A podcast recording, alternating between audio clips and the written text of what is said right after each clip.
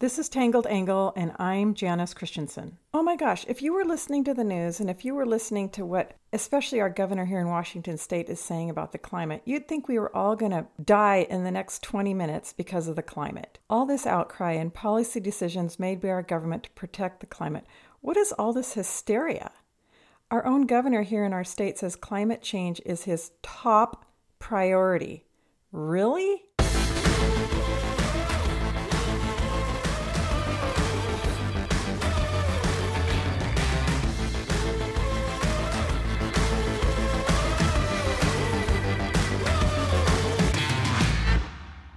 Washington state, climate change is our governor's top priority in the ranking, and this is absolutely ridiculous.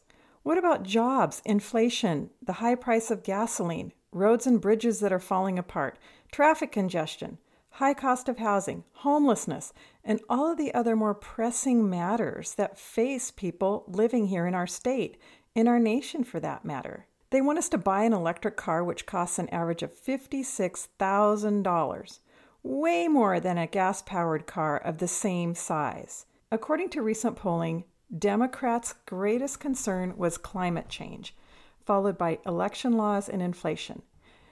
And according to the most recent polling, the Republicans' greatest concern was inflation, followed by immigration and crime.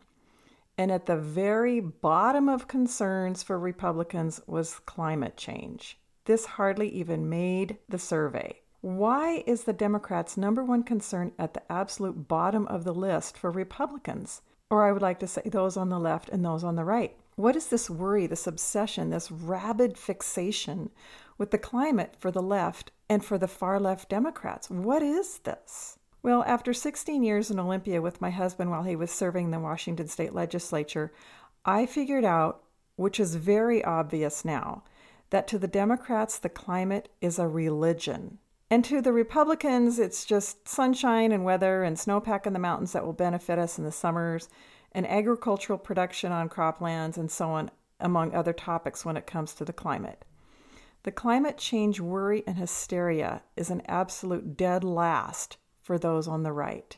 For those of you who remember back in the 1970s when it was about global cooling, it was all about global cooling, which was supposed to be the beginning of the mini ice age, and we were all going to freeze to death. The earth was going to freeze over in about 20 years, and we were supposed to panic because the earth wouldn't produce the food we needed because of global cooling. And in 1975, Newsweek magazine even had a cover story talking about the ice age coming. And Time magazine ran an article in June of 1974 asking, Another ice age? Well, that never materialized, and time went by, and so then the narrative morphed into global warming. And they said the Earth was going to overheat in about 12 years, and we're all going to bake to death, and the Earth going to get so hot that the polar ice caps would melt, the polar bears would become extinct, and we were all going to boil to death in a heated world. Al Gore even wrote a book, An Inconvenient Truth The Crisis of Global Warming, in 2006, at the peak of global warming hysteria that he tried to create. And at this time in 2009, John Kerry, in an op ed published in the Huffington Post, said Scientists project that the Arctic will be ice free in the summer of 2013. Well, that didn't happen either. So now those on the left to come up with a new crisis and a new point of hysteria to fret over and to try and cause mass hysteria and fear in the population, so really they can tax our way out of a supposed climate crisis, now call it climate change. This is a big blanket umbrella statement, catch all phrase over all things climate that they can blame on the climate and blame human beings for walking the earth. It is because those on the left Climate is their religion, and the earth is their God, little g. They worship the earth instead of the God who made it. Those of us on the right usually have our basis of beliefs and faith from reason, rationale, and the scriptures, and our faith is in the God of the Bible who made the earth. To the left, it's a religion. To the right, it barely makes a list of concerns. And maybe this is why those on the left got so worked up when we don't seem to make our number one priority the planet or accuse us of not caring about climate and the earth because it is their God and what they worship. Of course, we on the right care about the climate and we want to be good stewards of what we've been given, but we're not going to worship it. According to Google, which is no friend to conservatives or to those of us on the right, only 14.6% of the world's land area has been modified by humans, according to research.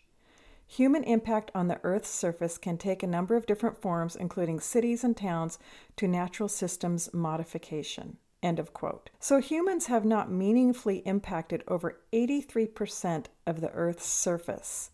And this is, I'm only talking about the land surface, not including the water surface.